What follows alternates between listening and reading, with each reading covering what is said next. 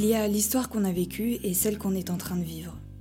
Lorsqu'on a vécu un épisode marquant, on peut se servir du temps qui passe pour analyser, comprendre, accepter l'événement, voire même se l'approprier. D'ailleurs, c'est ce que vous entendez chaque mois dans ce podcast. Mais ce mois-ci, j'ai voulu comprendre quel pouvait être notre état d'esprit lorsqu'on était en train de vivre l'histoire. Parce que l'histoire, elle est tout autour de nous, partout dans le monde, elle s'écrit tous les jours, il suffit de s'intéresser à l'actualité pour comprendre que certains gros titres d'aujourd'hui seront dans les manuels scolaires de demain, qu'on en parlera encore dans 50 ans, qu'on en tirera un enseignement. Et ça, c'est pas un phénomène nouveau. Mais pourquoi certains choisissent de participer à l'histoire? Comment se prépare-t-on à être potentiellement traumatisé? Et pourquoi prend-on ce risque? Celui de s'associer à un événement qu'on pourrait tout simplement se contenter d'ignorer. Depuis plusieurs années maintenant, la crise migratoire en Europe représente un énorme enjeu géopolitique et humain.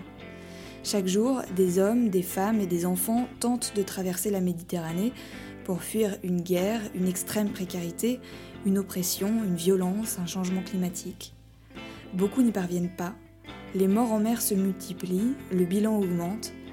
Rien qu'en 2017, par exemple, 3139 personnes sont mortes en tentant de traverser la Méditerranée.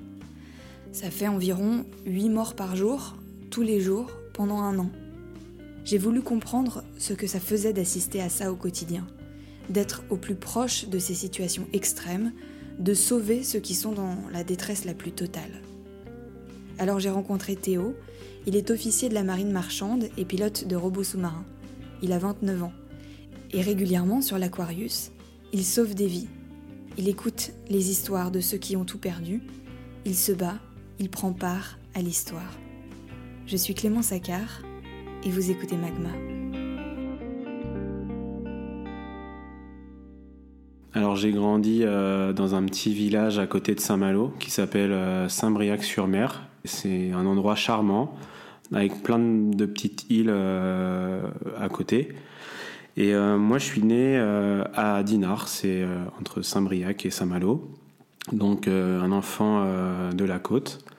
Et très petit, très jeune, j'ai été initié avec mon père à la voile et à la baignade, au surf. Donc, amoureux de la mer depuis tout petit.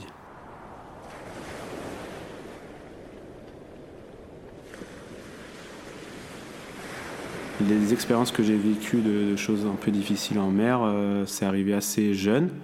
C'était quand j'étais en vacances euh, dans une petite île près de Roscoff, euh, l'île de Bas, où j'avais l'habitude d'aller en vacances avec ma famille. Et on se baignait avec mon cousin et mon cousin s'était fait emporter par le courant.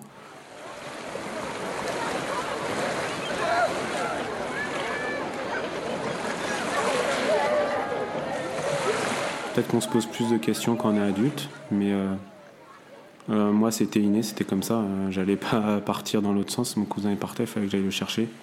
même si moi ça me mettait en danger. Enfin, quand j'avais cet âge-là, je me suis pas du tout posé la question.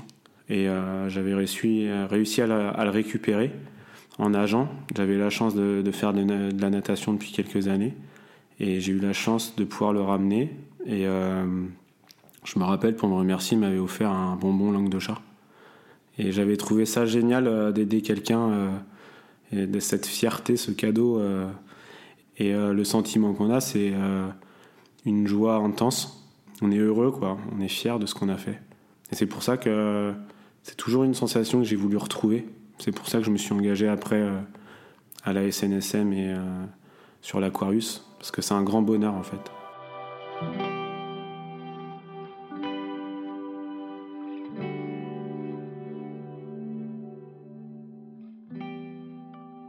J'ai reçu une bonne éducation, je pense, de la part de, mes parents qui m'ont transmis euh, ces, valeurs-là. Euh, l'école aussi, euh, voilà, égalité, fraternité.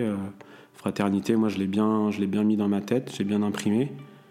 Et puis, ma grand-mère, du côté de ma mère, était toujours, était toujours bienveillante. Elle le faisait avec discrétion quand il y avait des gens qui avaient du mal dans ses connaissances. et ben, elle aidait comme ça.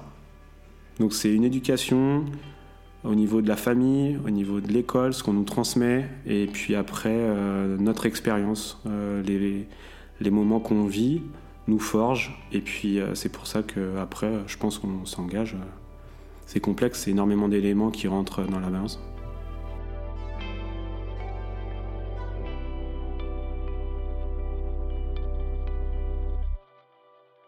quand on va sur l'Aquarius, on peut pas y aller dans de mauvaises conditions psy. Il faut être très stable et il faut euh, être préparé. Euh, comment moi je me suis préparé euh, avec le sport j'avais un, certain équilibre au niveau de ma famille c'était extrêmement stable dans ma vie personnelle c'était extrêmement stable et surtout le, psychisme en fait c'est comme une vésicule comme expliquait Freud c'est une vésicule avec une, couche de protection. Et comment on se protège euh, face au traumatisme psychique? C'est en étant euh, bien gonflé euh, donc dans la tête psychiquement. Et c'est grâce à une bonne hygiène de vie, à un bien-être qui, est, qui est là, et donc à une bonne santé mentale et une bonne santé physique. Et c'est comme ça qu'on va pouvoir embarquer dans de bonnes conditions. Mais après, on n'est jamais préparé comme à 100%. Euh, les risques qui sont là, moi c'était mes peurs, euh, moi c'était ma, ma, plus grande peur, c'était d'être traumatisé. Mais en fait c'est un, un, pari qu'on prend aussi, hein, parce que même si on est blindé dans la tête, que tout va bien, euh, on sait, tant qu'on n'a pas vu quelque chose d'extrêmement traumatisant, on ne saura pas non plus comment on va réagir. Mais en tout cas, c'est clair que quand j'ai embarqué, je savais très bien à, quoi je m'exposais et que je prenais de, gros risques. Euh, pourquoi je les ai pris? Euh, Parce que j'en avais marre d'être chez moi à critiquer et rien faire. Parce que j'ai vécu des, choses, euh, des sauvetages qui m'ont apporté beaucoup. comme je vous disais tout à l'heure, c'est un grand cadeau de sauver quelqu'un et je voulais continuer ça. Et il y avait aussi un sentiment de révolte, donc de voir tout ce qui se passe avec des politiques qui ont été bien trop souvent absents ou qui ont été un peu aveugle sur la situation et je voulais aussi me faire ma propre euh, idée et voir ce qui se passait en vrai.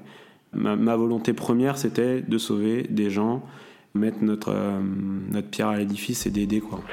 Nouveau drame au large des côtes libyennes. Plusieurs centaines de migrants sont portés disparus. Ils étaient à bord d'un bateau de pêche. Le navire était surchargé.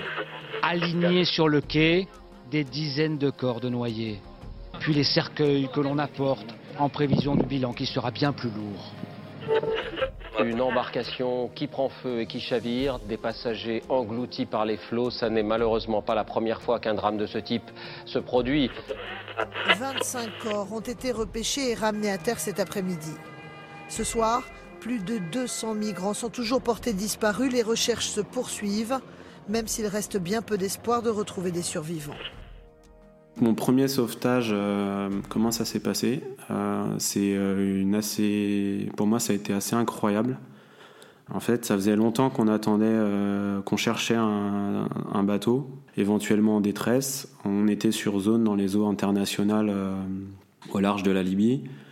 Et puis, on patrouillait, on était en patrouille depuis une dizaine de jours. Et le, chef des opérations se posait la question de rentrer ou pas. Et il a pris, il a pris la décision de rester sur zone. Euh, donc nous, on était tous prêts et le temps était long. Hein. Et en fait, quand on est sauveteur, chaque jour, on a une heure et demie de, surveillance à faire à, la passerelle, là où on commande le bateau, ou là où on le pilote. Et on cherche à 360 degrés avec des jumelles très performantes euh, un bateau en détresse. Euh. et puis voilà, un matin, à je sais pas quelle heure il était, à 9h30, pendant mon, mon quart,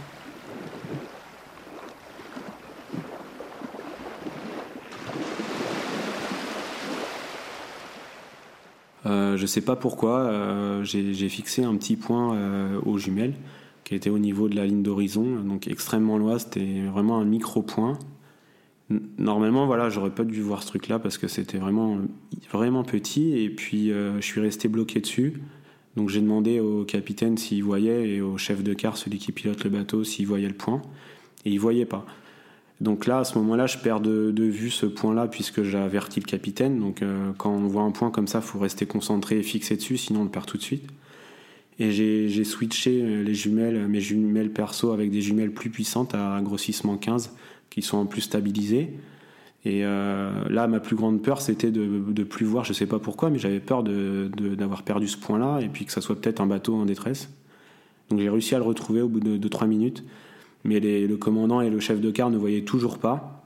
Donc je suis resté dessus pendant ouais, 20-30 minutes. Et, puis en même temps, j'ai demandé au capitaine s'il pouvait se rapprocher pour voir. Et euh, il a changé de cap à 90 degrés. Euh, il s'est dérouté. Et en, se rapprochant, donc là, j'avais le visuel de plus en plus, mais c'était juste un gros point noir qui grossissait. Donc quand on voit en ligne euh, à l'horizon, on est à peu près à 7-8 000. C'est vraiment le grand max, parce que vu que la Terre est ronde, la rotondité de la Terre fait que à un moment, on peut plus voir. Même si on pourrait avec des jumelles, on peut plus parce que la Terre est ronde. Donc là, on était en limite, euh, à peu près, euh, ouais, je sais pas, 14 km. Et euh, au bout de 40 minutes, euh, ils voyaient toujours pas. Ils appellent le responsable des sauveteurs qui vient. Il voit pas, il voit pas. Et puis dans, dans l'heure, là, il arrive à voir. Et moi, au fur et à mesure que ça se rapprochait, ben, là, on distinguait clairement un bateau. Et puis à un moment, on voit plein de petites têtes quand on a quelques milles. Et là, on se dit, bon, il y a quelque chose. Et euh, il a sonné le, départ euh, et euh, la préparation de tous les sauveteurs pour qu'on aille procéder au sauvetage. Et donc c'était un bateau gonflable d'une dizaine de mètres avec 122 personnes.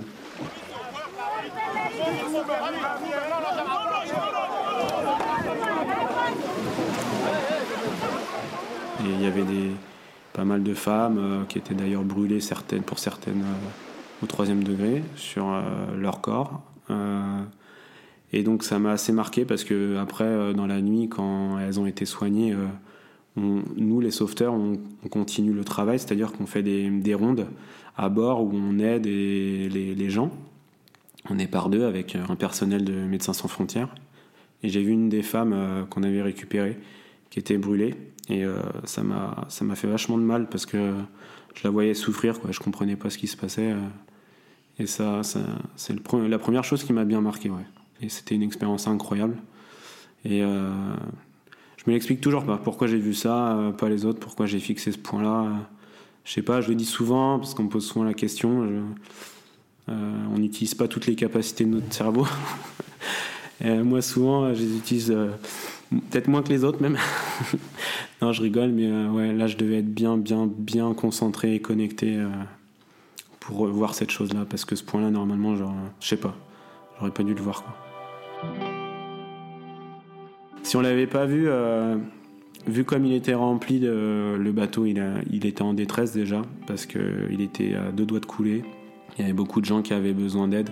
Il était très loin des côtes et il, aurait coulé dans, les heures euh, ou dans les minutes.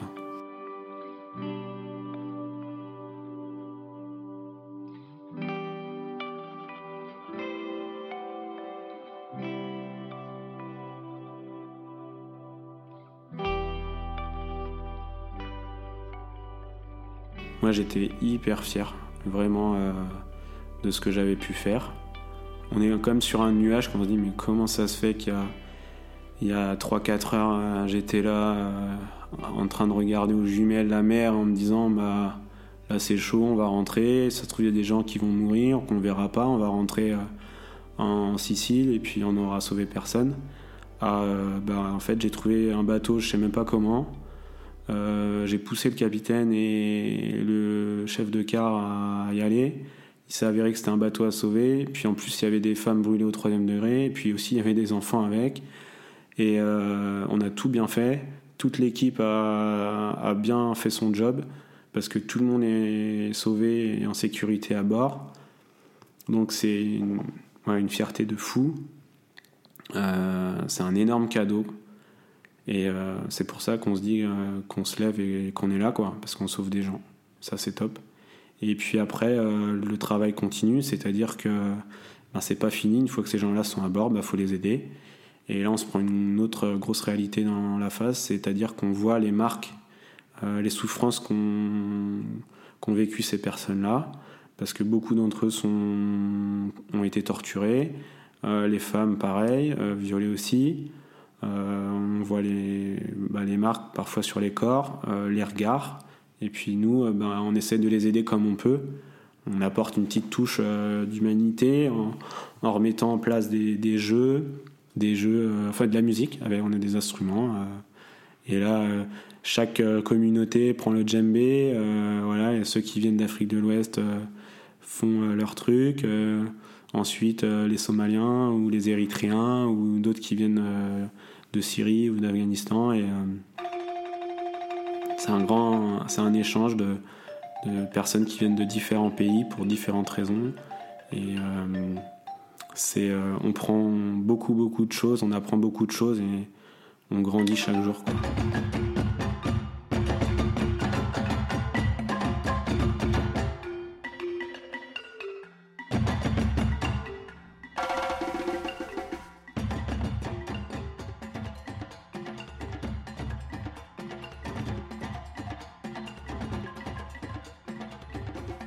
On gère quand on écoute euh, les témoignages de ces personnes-là. Euh, moi, c'est hyper particulier parce que c'est tellement hallucinant, en fait, que c'est comme un film. C'est-à-dire qu'on se dit que, bah, je sais pas, moi je me dis que je sais que c'est vrai, mais dans ma tête, je réalise pas et ça me touche pas. Je sens que parfois, j'ai pas d'émotion et au contraire, parfois, euh, je me rappelle une fois, on arrivait vers Malte où on avait été bloqué trois jours. Et euh, il y avait une personne qui me parlait de, sa sœur. Il avait réussi à s'enfuir parce qu'il s'était fait piéger en Libye. Euh, parfois, ils se refont kidnapper sur la route.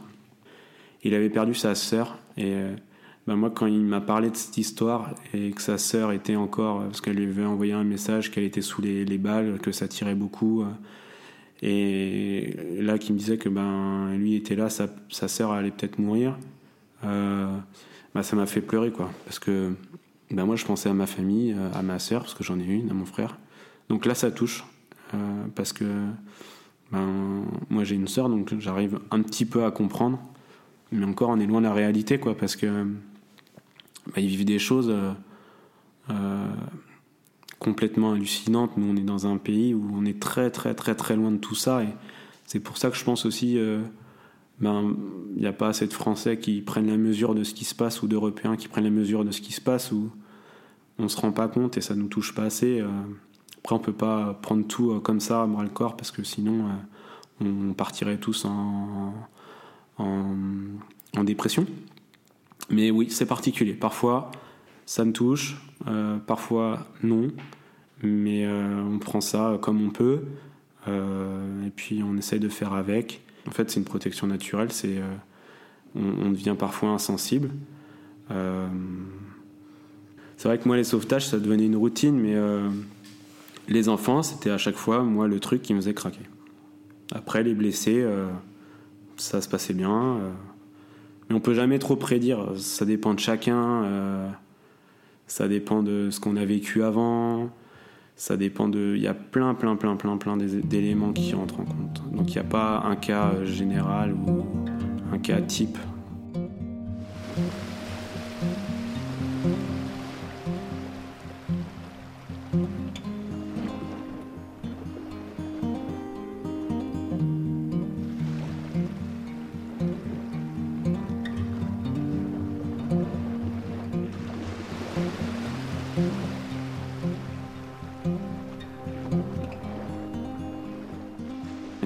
Qu'on a récupérée en mer euh, qui venait du Pakistan, qui avait une quarantaine d'années, qui était avec un, petit bonhomme euh, pareil euh, du Pakistan, avec un œil crevé.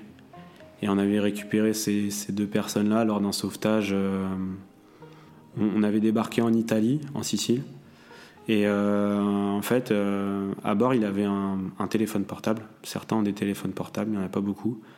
Mais nous, pour, un, pour tout le monde soit sur le même piédestal, euh, bah, on refuse de charger euh, leur téléphone portable parce qu'après ça amène à des conflits euh, entre naufragés, entre personnes qui ont été secourues. Et il voulait prévenir sa famille qui était vivant et en débarquant, j'ai fait un petit, un, un, petit acte de désobéissance. je lui ai chargé son téléphone dans le shelter, là où on protège les femmes et les enfants. Et je lui ai chargé discrètement le téléphone. Il peut avertir sa famille qu'il est euh, en vie. Et puis au moment, euh, donc tout le monde se met en, randonnion euh, pour que tout le monde puisse être inspecté, est débarqué. Et il vient me voir, on discute. et puis, en fait, c'est marrant parce que moi, depuis tout petit, j'aime bien les pierres précieuses, les bijoux. Et puis, en rigolant, quelques heures avant, j'avais vu sa bague, parce que j'aime bien voir les bagues des, gens qui viennent d'Afghanistan ou du Pakistan, ils ont des, magnifiques bagues. Et, voilà, quelques heures plus tard, donc au moment où il débarque, donc je lui redonne son portable et il me tend sa bague. Et je lui dis Ah non, non, mais euh, tu rigoles, je crois que c'était une blague. Et je fais Non, non, mais c'est même pas la peine. Euh, j'avais des collègues avec moi qui me disent Mathéo, euh, ne peut pas trop refuser là, il insiste et tout, euh, c'est bon, accepte. Et ce gars-là, il est arrivé en slip, il avait une bague et un téléphone. Et euh, il m'a donné euh, sa bague. Donc euh, c'est un sacré, une sacrée leçon de générosité. quoi. C'est marrant, c'est souvent ceux qui en ont le moins qui donnent le plus. Voilà, cette, bague-là, maintenant, ne me quitte plus. C'est une, leçon, une sacrée leçon, comme on en prend tous les jours sur l'Aquarius, des leçons qui nous permettent d'évoluer, sortir grandi, quoi, sortir de ces expériences vraiment grandies.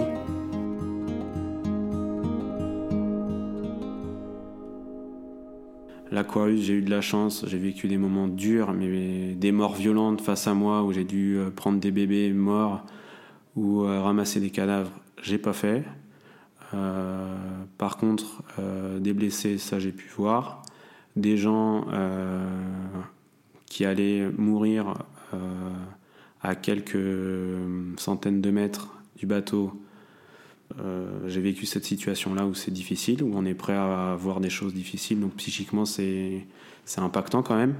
Euh, c'est un moment où on devait sauver un bateau, euh, pareil, avec à peu près 100, une, un peu plus de 100 personnes. une belle journée où il faisait beau. Et en fait, le, MRCC, le, centre de sauvetage italien, nous a demandé d'attendre parce que les vedettes d'interception libyennes euh, étaient en route. Et eux, quand ils récupèrent des gens, en fait, euh, ils n'ont pas toutes les procédures qu'on a.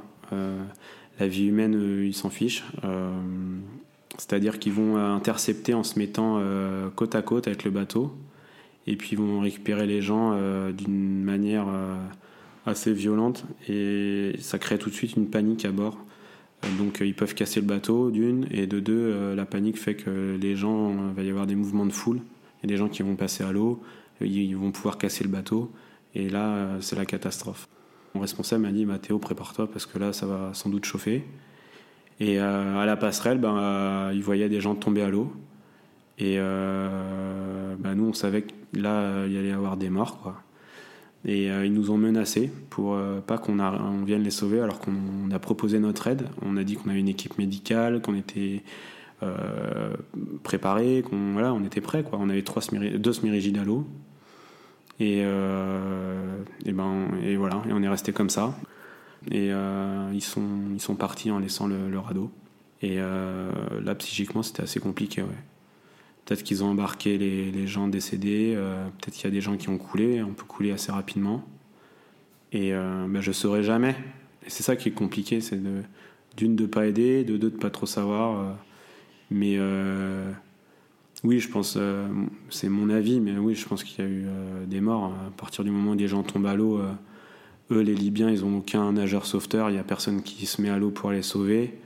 Et quand c'est la panique, à un moment, c'est un peu le cercle, un, un cycle infernal. Bah ça, il va y avoir des gens qui vont aller à l'eau, ils vont s'occuper des vivants, et puis peut-être qu'ils récupéreront les morts, et puis ou qu'ils laisseront des cadavres, quoi. Mais ça s'était déjà passé avec euh, l'autre ONG euh, Open Arms où vous avez récupéré un bateau qui avait été intercepté et où il y avait encore euh, trois cadavres et une personne vivante. Et, voilà, c'est tout sauf des professionnels. Et quand ils interviennent, il y a souvent des morts.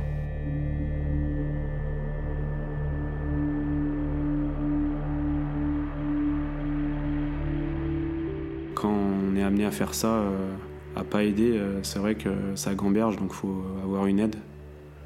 Parce que c'est vrai que moi, quand j'étais sur, euh, sur l'eau, j'avais envie euh, vraiment d'un truc, c'était de, bah, d'y aller quoi. tous ensemble, on avait envie d'y aller, même prendre le risque de se faire tirer dessus parce que voilà, les Libyens, ces, personnes ont déjà tiré sur des ONG. Bah, on a envie de prendre le risque parce que là, on sait qu'il y a des gens qui vont au fond, donc on a envie d'y aller et c'est horrible. C'est horrible parce qu'on a envie de ne pas obéir aux ordres et de se mettre en danger soi-même et de faire foirer aussi notre mission et d'y aller quoi. Mais on le fait pas parce qu'on est pro et mais c'est très difficile ouais. Quand on revient à bord, euh, c'est complexe.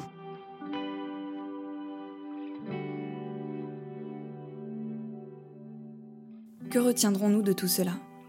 Comment cette histoire qui s'écrit aujourd'hui sera racontée dans les livres d'école? Choisir de participer à l'histoire, c'est vouloir l'écrire. C'est tout donner pour que l'issue soit celle que vous espérez.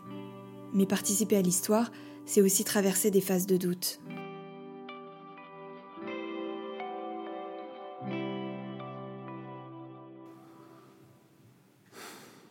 Quel regard on va avoir On va avoir honte, je pense, de ne pas nous avoir écoutés, de ne pas avoir écouté les ONG, qui font un travail hallucinant depuis de nombreuses années et qu'on n'écoute pas assez.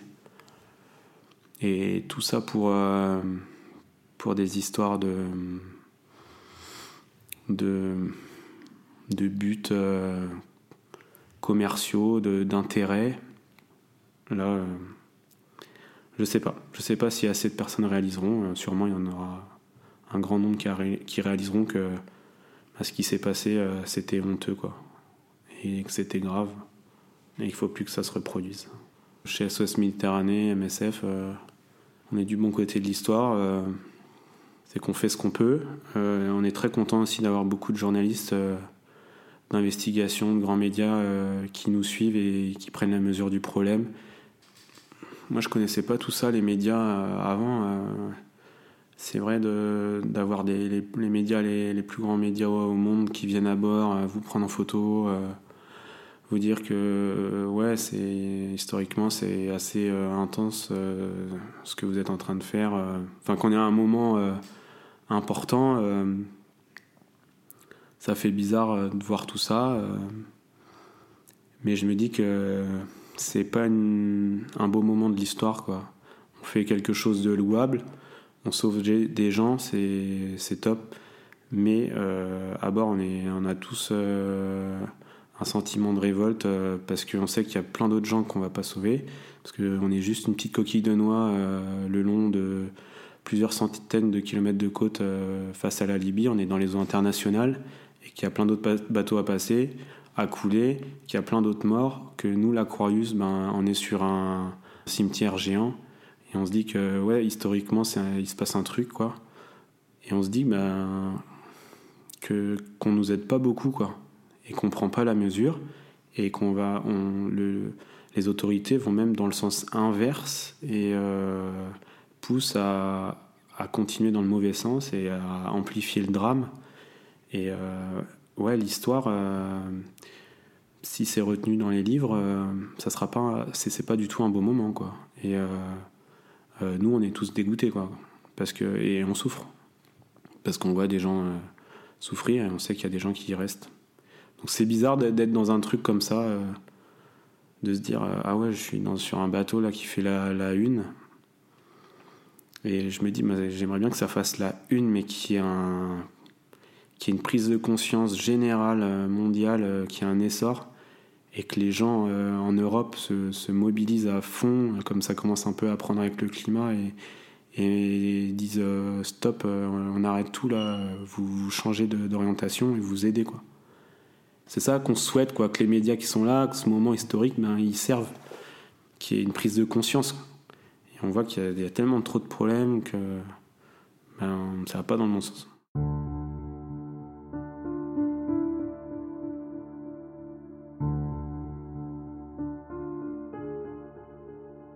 Au-delà de la prise de conscience, il y a, partout en Europe, un écart d'opinion qui se creuse concernant le sort des migrants.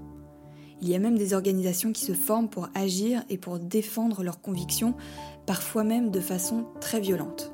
Génération Identitaire, c'est un groupe d'extrême droite, principalement composé de jeunes, des lycéens et des étudiants. Et pour eux, la priorité, c'est de lutter contre, je cite, l'islamisation et l'immigration massive tout en préservant les valeurs françaises. Ils accusent l'association SOS Méditerranée et des personnes comme Théo de complicité de trafic d'êtres humains. Alors ils ont collecté des fonds sur Internet pour louer un navire de 40 mètres de long. Avec 76 000 euros, ils ont pu obtenir leur bateau anti-migrants dont l'objectif était d'empêcher les opérations de sauvetage.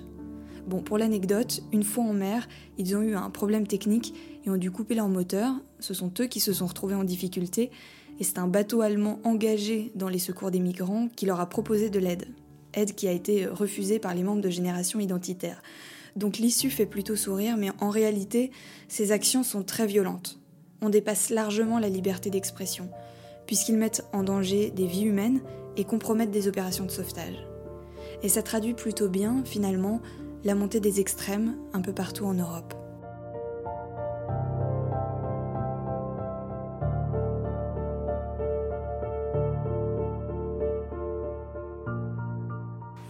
Alors la situation avec euh, l'extrême droite et euh, certains groupes extrémistes qui nous menacent régulièrement, qui entreprennent des actions contre nous, on le vit donc régulièrement. moi la première fois que je l'ai vécu c'était à Mal quand on a été bloqué, quand des, extrémistes nous ont menacé de mort à notre arrivée au port et huaient les, les petits les enfants qu'on débarquait. Euh, là, j'étais attristé pour euh, ces personnes qu'on débarque. Et je me disais, bah, dis donc, euh, on vient de sauver des gamins. Et le, premier. La, première expérience qu'ils ont quand on les débarque, c'est qu'ils se font siffler et menacer par des gens, et que ces personnes-là aussi menacent leurs sauveurs. Et je me dis, bah, dis donc, si ces personnes extrémistes veulent. de toute façon, les gens, ils sont là, ils sont débarqués.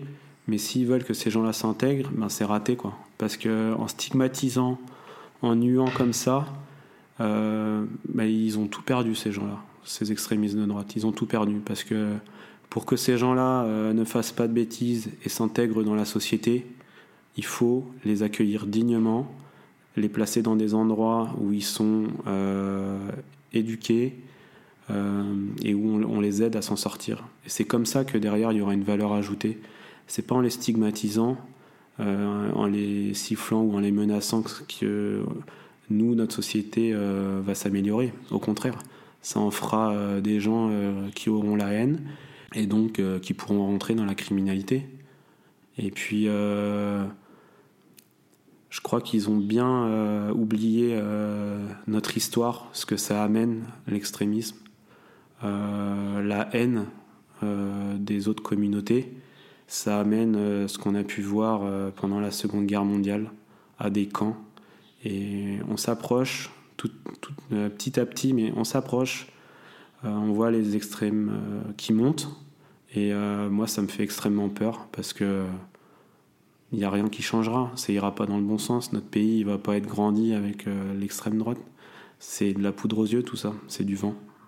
Je veux dire, c'est, ils nous menacent. Voilà, moi ça m'embête par rapport à ma famille. Euh, parce que voilà, parfois ça crée quand même des peurs. Euh, parce que recevoir une menace de mort euh, quand on vous fait un signe qu'on va vous égorger ou qu'on va vous mettre une balle dans la tête, ça fait jamais plaisir. Mais il faut bien qu'ils sachent qu'on n'abandonnera jamais et que nous, toute notre vie et les générations d'après, il y aura toujours des gens euh, pour euh, se battre euh, pour la vie et pour que l'humain soit au centre de nos préoccupations. Et la haine, elle sera toujours combattue.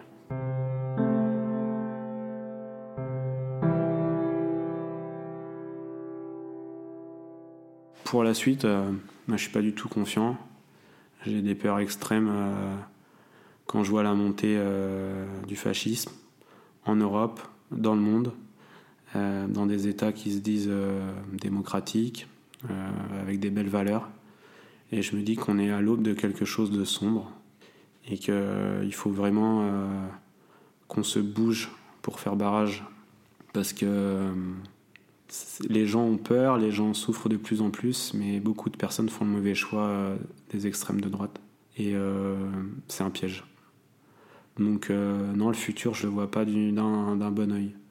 Mais j'espère qu'à un moment, il y aura un sursaut, comme on a pu voir avec le, petit sursaut, le, beau sursaut des écologistes pendant les élections européennes. Et il faut que ça continue, quoi. Il faut que ça continue pour l'humain et pour la planète, quoi.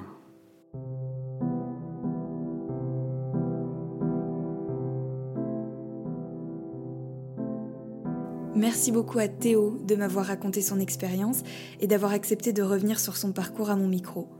Pour en savoir plus sur les missions de SOS Méditerranée et pour prendre connaissance de leurs différentes opérations, n'hésitez pas à faire un tour sur le site www.sosméditerranée.fr.